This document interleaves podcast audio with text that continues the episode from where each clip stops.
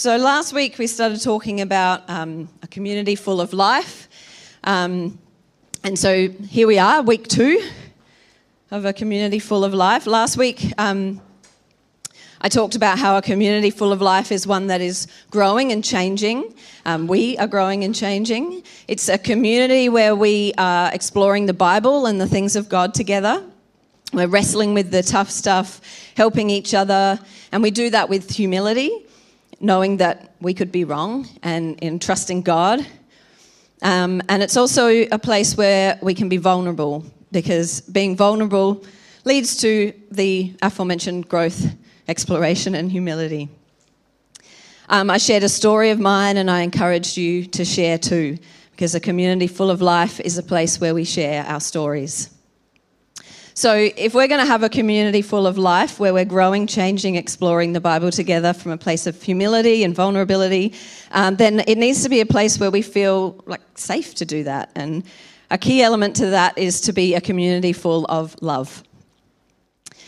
To be full of life, I think, is to be full of love love for God and love for each other. You know, Jesus' greatest commandment was to love God and love others. Matthew 22 37 says, You must love the Lord your God with all your heart, all your soul, and all your mind. This is the first and greatest commandment.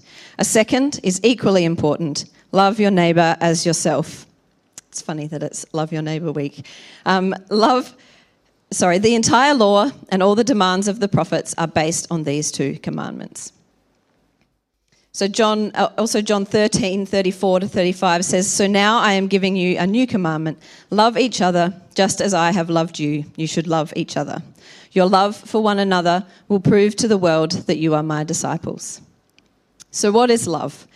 The Bible has plenty to say about it, um, and I will, I'll get to that. I've got a lot of scriptures this morning, but this is kind of lame, but um, I just couldn't get over how much the movie Frozen actually teaches us about love. Um, so, forgive me. well, when we've watched the movie, and we being my kids mainly, but obviously I've watched it too, um, and whenever we watch it, we also tend to then listen to the songs on repeat in the car for a while. Again, with the kids, obviously, well, has anyone ever driven for a long way and then realised they're listening to the kids' music and the kids are not in the car? Done that a lot. Um, sometimes, like the Frozen stuff, I would go, yeah, that's. I don't mind listening to, to this. There's some songs that I'm like, why am I still listening?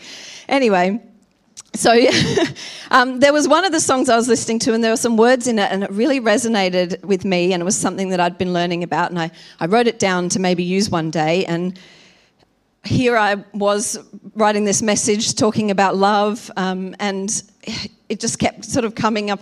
I thought of that thing that I'd written down, and I just kept thinking about Frozen, and there's just so many things in there. As one of its like its main theme is is about true love, um, and the, the, other main theme in there is actually about fear, and we'll get into that as well. But um, as I started to think about the meaning behind various parts of the movie, I just I kept seeing more and more and more little nuggets of wisdom. So please forgive me as I continue referencing this movie. Um, but this is some really good stuff, and um, and it, it doesn't really have much to do with the song "Let It Go." But for those of you who haven't seen it, um, or even if you have, maybe you want a bit of a recap, I'll, I'll, give you a really condensed version that sort of has the main bits that are, are relevant to what I'm talking about. I'm not going to sing it for you. but basically, there's two sisters, Elsa and Anna. And Elsa has these powers where she can sort of make snow and ice magically. Um, and when she's little, she accidentally gets a bit of ice in her sister Anna. She's okay, but their parents um, and Elsa become fearful. They hide Elsa away. Um, they keep her away from Anna. They keep her away from everyone else, and they try um, they just try to protect her and to protect everyone else. They tell her, conceal it, don't feel it. So years later, Elsa accidentally lets her powers show. She's upset, she's, she's stressed, she, she lets, lets them out and she runs away. And as, as she does that, she inadvertently leaves the whole town in deep snow. Anna goes after her, um, and in another interaction, Elsa gets Anna with a piece of ice again in her heart. So the people that Anna's with a cohort of others, they go off to see these trolls that um, to, to, for some help, as you do, um, and they tell her uh, they tell them that only an act of true love can thaw a frozen heart. So they think, okay, we've got to get Anna back to, to Hans, this guy that she's just fallen in love with and got engaged to the day that she met him. Makes sense. Um, so, so they get her to him, and it turns out he didn't love her after all. So she's slowly freezing and dying. She says to Olaf, he's the little snowman that they're friends with, it sounds ridiculous that I'm, but like this, you, there's some good, this is good stuff. Um, so she, she says to Olaf, um, I don't even know what love is. And he says, I do. It's putting someone else's needs before yours. A short time later, Hans, um, Anna's previously thought to be true love, is about to kill her sister Elsa. And Anna, although she's almost frozen, steps in front of Elsa to protect her, to save her. Um, and Elsa is saved. The sword, Hans' sword breaks on her, and, and, and then as Anna freezes, um, they were trying at the time they were trying to get Anna to, to this other guy, Kristoff, who they realized did actually love Anna. But she chose in her last effort before she was about to freeze to save her sister instead of herself. So, an act of true love thaws her frozen heart. They're all sad She's frozen, but then her, from her heart outward, she starts to thaw. And then Elsa realizes that love is how she can take away all the snow and ice that's covering the town, considering it, that it was fear that caused her to create it in the first place. So I'm hoping that many of you can see where I'm going with this, um, but let's break it down and, and look at what the Bible says as well. So 1 John 4, verse 11 to 21 says, Dear friends, since God loved us that much, we surely ought to love each other. No one has ever seen God, but if we love each other, God lives in us, and his love is brought to full expression in us. And God has given us his Spirit as proof that we live in him and he in us. Furthermore, we have seen with our own eyes and now testify that the Father sent his Son to be the Saviour of the world. All who declare that Jesus is the Son of God have God living in them, and they live in God. We know how much God loves us, and we have put our trust in his love. God is love, and all who live in love live in God, and God lives in them. And as we live in God, our love grows more perfect. So we will not be afraid of the day of judgment, but we can face him with confidence because we live like Jesus here in this world. Such love has no fear because perfect love expels all fear. If we are afraid, it is for fear of punishment, and this shows that we have not fully experienced his perfect love. We love each other because he loved us first. If someone says, I love God, but hates a fellow believer, that person is a liar. For if we don't love people we can see, how can we love God whom we cannot see? And he has given us this commandment those who love God must also love their fellow believers. So, loving each other is, uh, with God's perfect love, is what we're called to do as believers. It shows others who God is, it means love dwells among us, and it means we don't live in fear. I love that the message in this movie is that, that there's, there's this fear that's causing Elsa to do things that hurts others or puts the whole town in a permanent winter. Um, but that it's love that's the antidote, basically. Um, the love helps her control her powers, not fear of what she might do with them. That just makes it worse. Now, I said I wasn't going to, it wasn't about Let It Go, but um, it is actually relevant because when Elsa sings the song Let It Go, this is a, the most famous song from the movie. It's a big power ballad. Everybody loves it. You know, she sings Let It Go, Let It Go, can't hold it back anymore. But this song is not the message of the movie. It might be everybody's favourite song, but it's actually like, it's, it's not at the end of the film. Not everything's happened yet. So she's been afraid. She's been trying to conceal her feelings, not feel anything in case she accidentally hurts someone. Um, been told, don't let anyone see who you really are. And now she's run away. She's free. She's like, I can be who I really am. And the world will love that message. But if you actually look at the movie, um, that's not the message of the movie. We're not, we're not even halfway through yet at the point that she sings that. That's not the solution. The solution isn't just to let it go.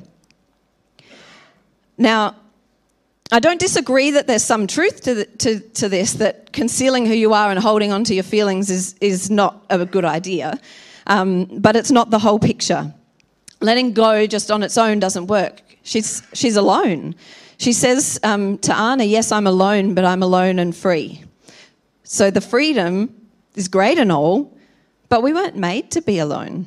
That's why that's not the end of the movie. That and there's still snow everywhere that has to be fixed. But but she's not she's no longer holding it in. She's no longer living in fear, but there's still more work to be done. She needs to also discover the power of love and that loving each other and being together and not alone is a more important lesson. We all have fears, right? Some are obvious ones that we know of, like maybe we're afraid of spiders, public speaking, heights. Often there's more subtle ones, deep rooted ones that we don't even realize that can actually drive so much of what we do. I tell you what, fear can drive us so much as parents. You know, we begin to think things like, if we don't do something, if I don't do something about this now, they'll grow up to be so disrespectful. And maybe we're not consciously thinking that, but subconsciously, when things are happening, you know, that's what's going on. This fear inside of us my kid will never grow up to be responsible. My kid's never going to get along with each other. You know, so I know I always give so many parenting examples, it's just my life right now, but um, for all of us, right, we, we fear what others think of us, or we fear a lack of control, we fear failure, we fear rejection. There's many others. They're probably the main ones for me, which is why I thought of them. Um, but the thing about fear, right, is it, it can be a terrible motivator because it's often deceptive. We can use fear to try and motivate others to do what we want, you know, do this or else type of thing. And although it may get the result you want on the outside, it's not changing any hearts towards love and trust. And God wants our hearts. You know, think about the old turn or burn message that people used to say, you know, believe in Jesus or you'll go to hell, or behave yourself in this way or that way, or don't do that, or you'll go to hell. That never changed any hearts for Jesus. Not really. Not truly. I know of people who had things said like that to them when they were growing up in, in church or in their family that was that was religious and they're not following him now and they've said things that you, you kind of go wow I'm, i feel really bad that that's what you were told because that's not really the truth of it. That's that's just a behave this way or you're bad. That's not the real message of jesus. That's not the love and the hope that he brings. Remember before i said in 1 john 4 such love has no fear because perfect love expels all fear if we're afraid, it's for fear, fear, fear of punishment, fear of punishment, and this shows that we've not fully experienced His perfect love. So fear had Elsa freezing her whole city and almost killing her sister. Um, and in Frozen 2, yes, there's a Frozen 2, um, it's, it's not too bad. um, Elsa delivers a great line in that as well. She says, Fear is what can't be trusted. She's come a long way by then. She's learnt. But fear can be deceptive in making us think, as I said before, that, that um, the fear is working to gain what we want, right? But deep down, it's not truly getting what we want when we use fear to, to try and motivate. Um, and we don't want to be a community where we're all, of afraid, all afraid of each other. That's not a community of life. And we don't want to be afraid of God either. Fear can also be deceptive in that it makes us think that we need to be afraid of things when we don't really need to be afraid. It can keep us from acting from a place of love. It can keep us from doing great things. It can keep us from simple things like new friendships, new experiences, because of a, a what if that might never happen. Now, don't get me wrong, things like fear of the Lord, that's different. Um, there are certain instances where a healthy fear of a dangerous thing actually leads to wisdom, but that's not what I'm talking about today.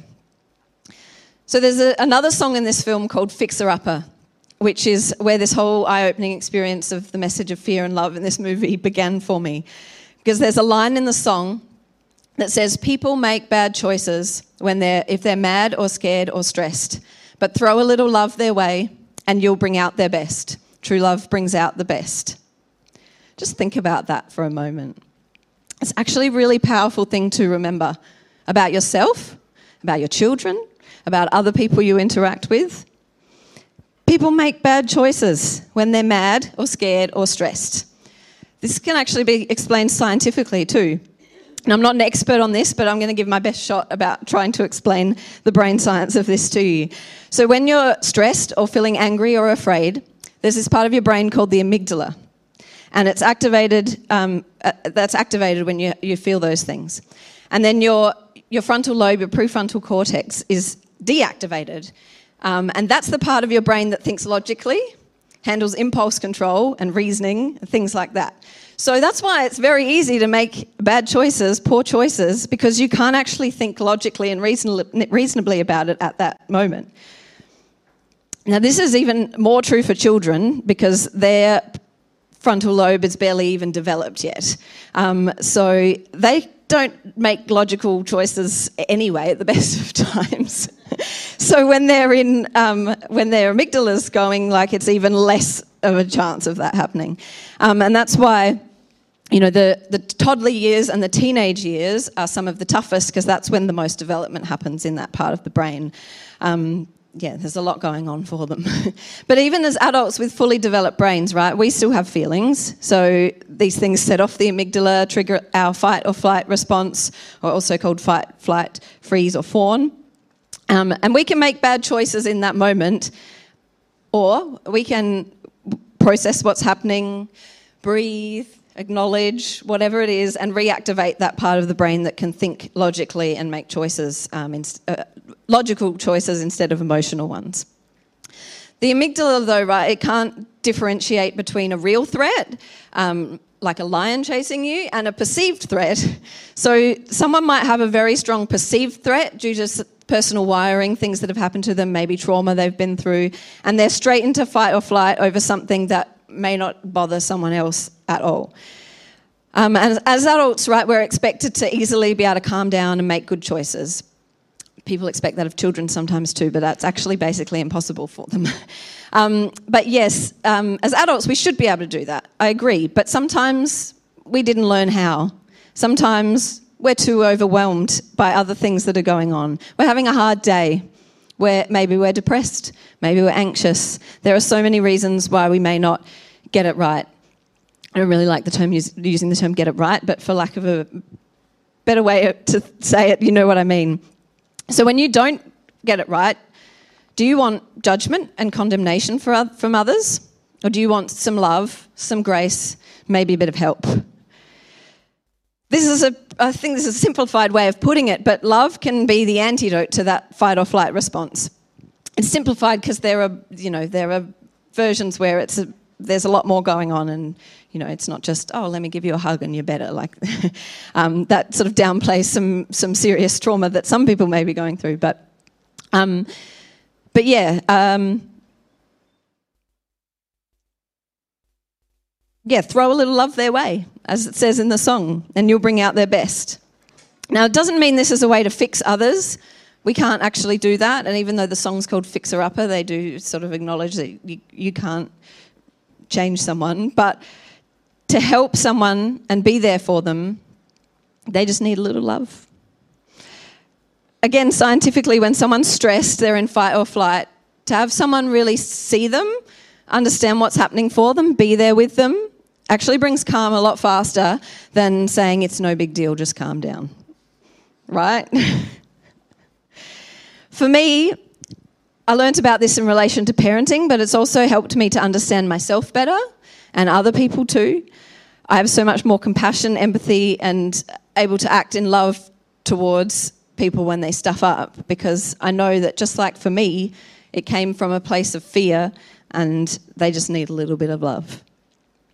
So again, I ask the question what is love? Well, 1 Corinthians 13 4 to 7 tells us love is patient and kind. Love is not jealous or boastful or proud or rude. It does not demand its own way. It is not irritable and it keeps no record of being wronged. It does not rejoice about injustice, but rejoices whenever the truth wins out. Love never gives up. Love never loses faith. is always hopeful, and endures through every circumstance. Let's put that in the context of community, right? So I'm going to reword it and add some stuff in. A loving community is patient with each other when we stuff up or don't get it or haven't got it all together yet. And like, when do we? But it's kind to each other when we make mistakes. It's not jealous of each other's triumphs, but also not boastful and proud of our own individual ones. It's not rude because someone is different or thinks differently or doesn't understand things the same way as you.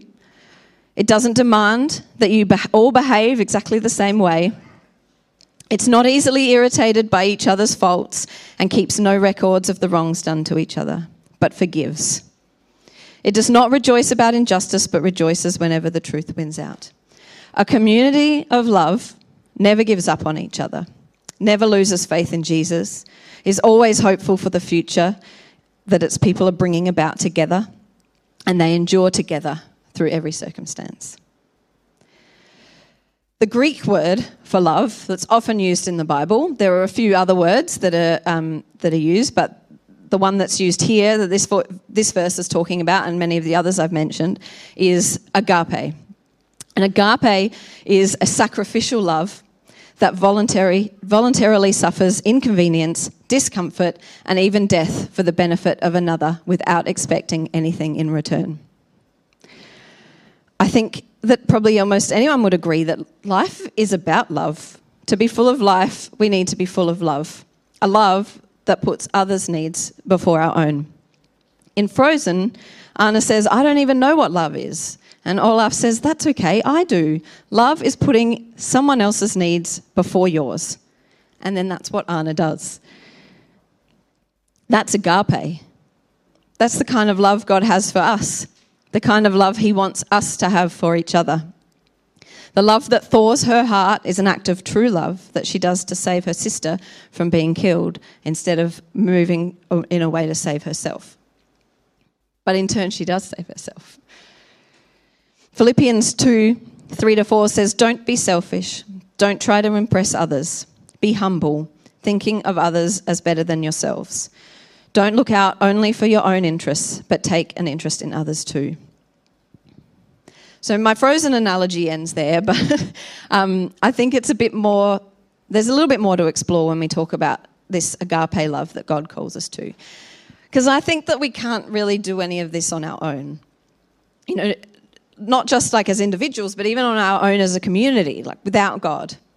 We can try. The growth, the humility, the vulnerability that I talked about last week, we can do that on our own, sure. We can even try to love on our own. But real love, agape love, is a fruit of the Spirit. It's the same word used in Galatians 5 22 to 23. But the Holy Spirit produces this kind of fruit in our lives love, joy, peace, patience, kindness, goodness, faithfulness, gentleness, and self control. There is no law against these things. So imagine if we brought the fruit of the Spirit into our daily interactions. Just this past week, I had a bad parenting day. It's kind of like a bad hair day, but with more yelling. Um, maybe you yell when you have a bad hair day, I don't know. But it was one of those days, everything was just getting on my nerves. There's more to it than that. Ladies would understand, but I'm not like, you don't, I don't need to go into that detail. Um, but I basically just I could not handle my frustration levels. Everything that the kids I was just like, "Oh, why are you like this? Stop doing that." You know, and after one such interaction, I stopped myself and I just lay down and I just breathed. And I began to pray, "Holy Spirit, help me. Guide me." And I want to do more of that sort of thing, you know, not just when I've gotten frustrated at my kids, but all day, every day. Holy Spirit, help me, guide me. Bear this kind of fruit. Let love become my default. John 16, verse 7, in, in the Amplified version, it tells us how the Holy Spirit is our comforter, helper, counselor, and more. It says, However, I am telling you nothing but the truth when I say it is profitable, good, excellent, advantageous for you that I go away. Because if I do not go away, the Comforter, Counselor, Helper, Advocate, Intercessor, Strengthener, Standby, will not come to you in, into close fellowship with you. But if I go away, I will send him to you to be in close fellowship with you. To be a community full of life, we need to be full of love. And to be truly loving, that agape, self sacrificial love, we need the Holy Spirit. A community where the Holy Spirit dwells in us, where He breathes life into us, helps us, comforts us, strengthens us, and helps us to do the same for others. That's the community that I want to be a part of. A community where people love and don't trust their fears, that loves one another when we make mistakes and, and let those fears rule us, the, the mistakes through letting those fears rule us. I don't know if the, that sounds that clear, but we love one another when that person makes mistakes because they let their fears rule themselves. 1 Peter 4 8 to 11 says, Most important of all, continue to show deep love for each other, for love covers a multitude of sins. Carefully share your home with those who need a meal or a place to stay. God has given a, God has given each of you a gift from a great variety of spiritual gifts. Use them well to serve one another.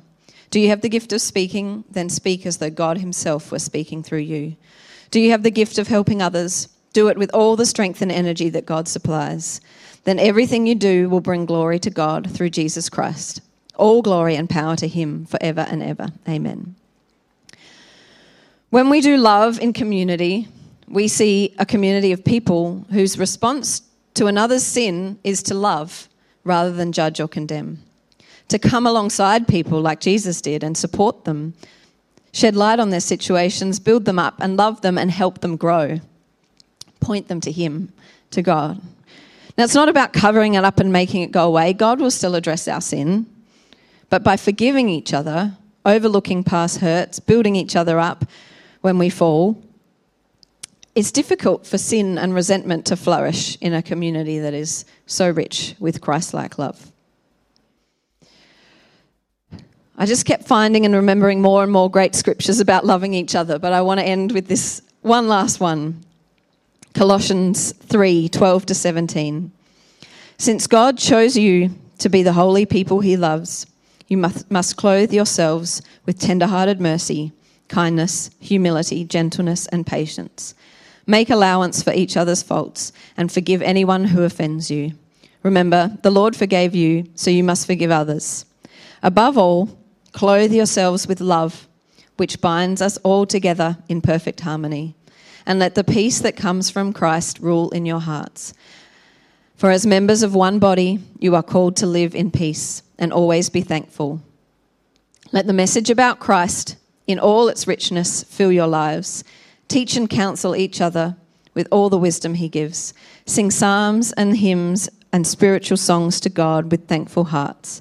And whatever you do or say, do it as a representative of the Lord Jesus, giving thanks to him through God the Father. Thank you.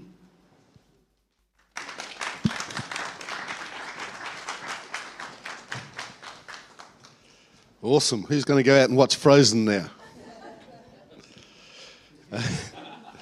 Um, I agree with Kirsty. It's worth watching. I will admit to have seen Frozen 1 and 2 several times. They, along with songs by Blippi and other people, have somehow found their way onto my Apple music list. You, do you ever use that? It's got it's got Chris's station on there. It probably doesn't have Chris's station on your phone. Um, but and and I think well, it's clever enough to know the songs that I like, and so I often play that, and most of the time it gets it right. But sometimes I I'm sitting there working and to, the, to the sounds of I'm an excavator. Um, or um, they're, they're heavily into 60s and 70s pop music now. Witch Doctor has come up quite a bit. Um, and if you don't know what that is, look it up because I'm not singing that for you. Um, and of course, uh, especially with uh, Kirsty's boys, ACDC is uh, Thunderstruck, I think, is Eli's favourite song.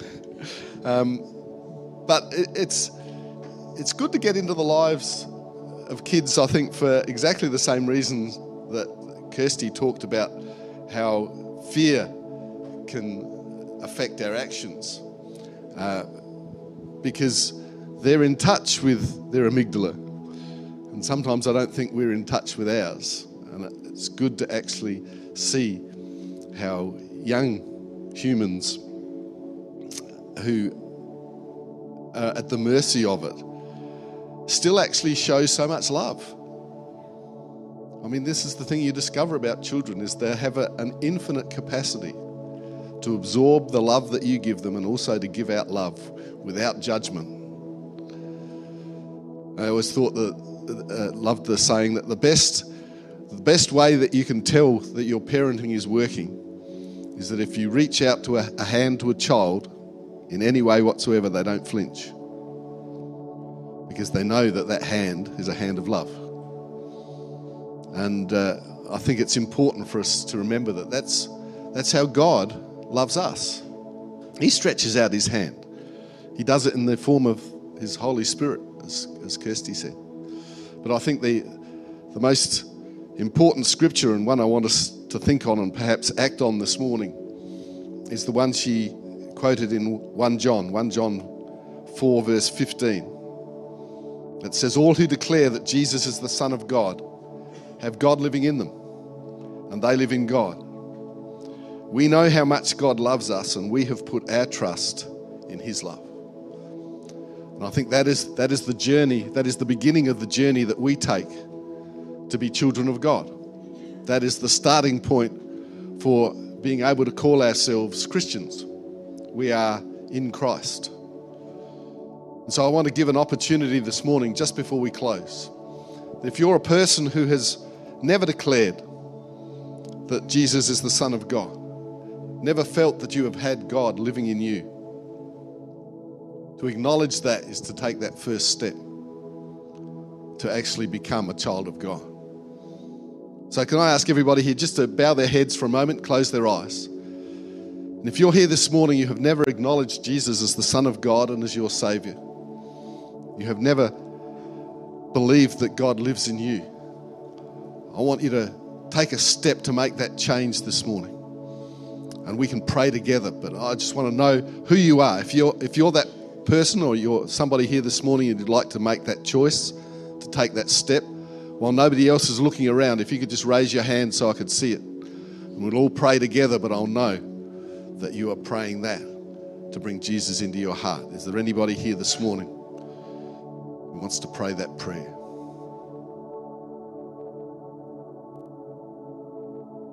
Awesome. Can we all stand?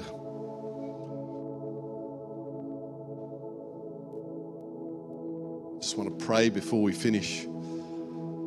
Lord, bless us today. Bless us for the week ahead. Let us be people of a generous spirit. We ask that your Holy Spirit encourages us, inspires us to love our neighbour this week. Fill us with ideas to be uniquely different in our outlook, to be able to bless the people around us, to be a good neighbour. In Jesus' name.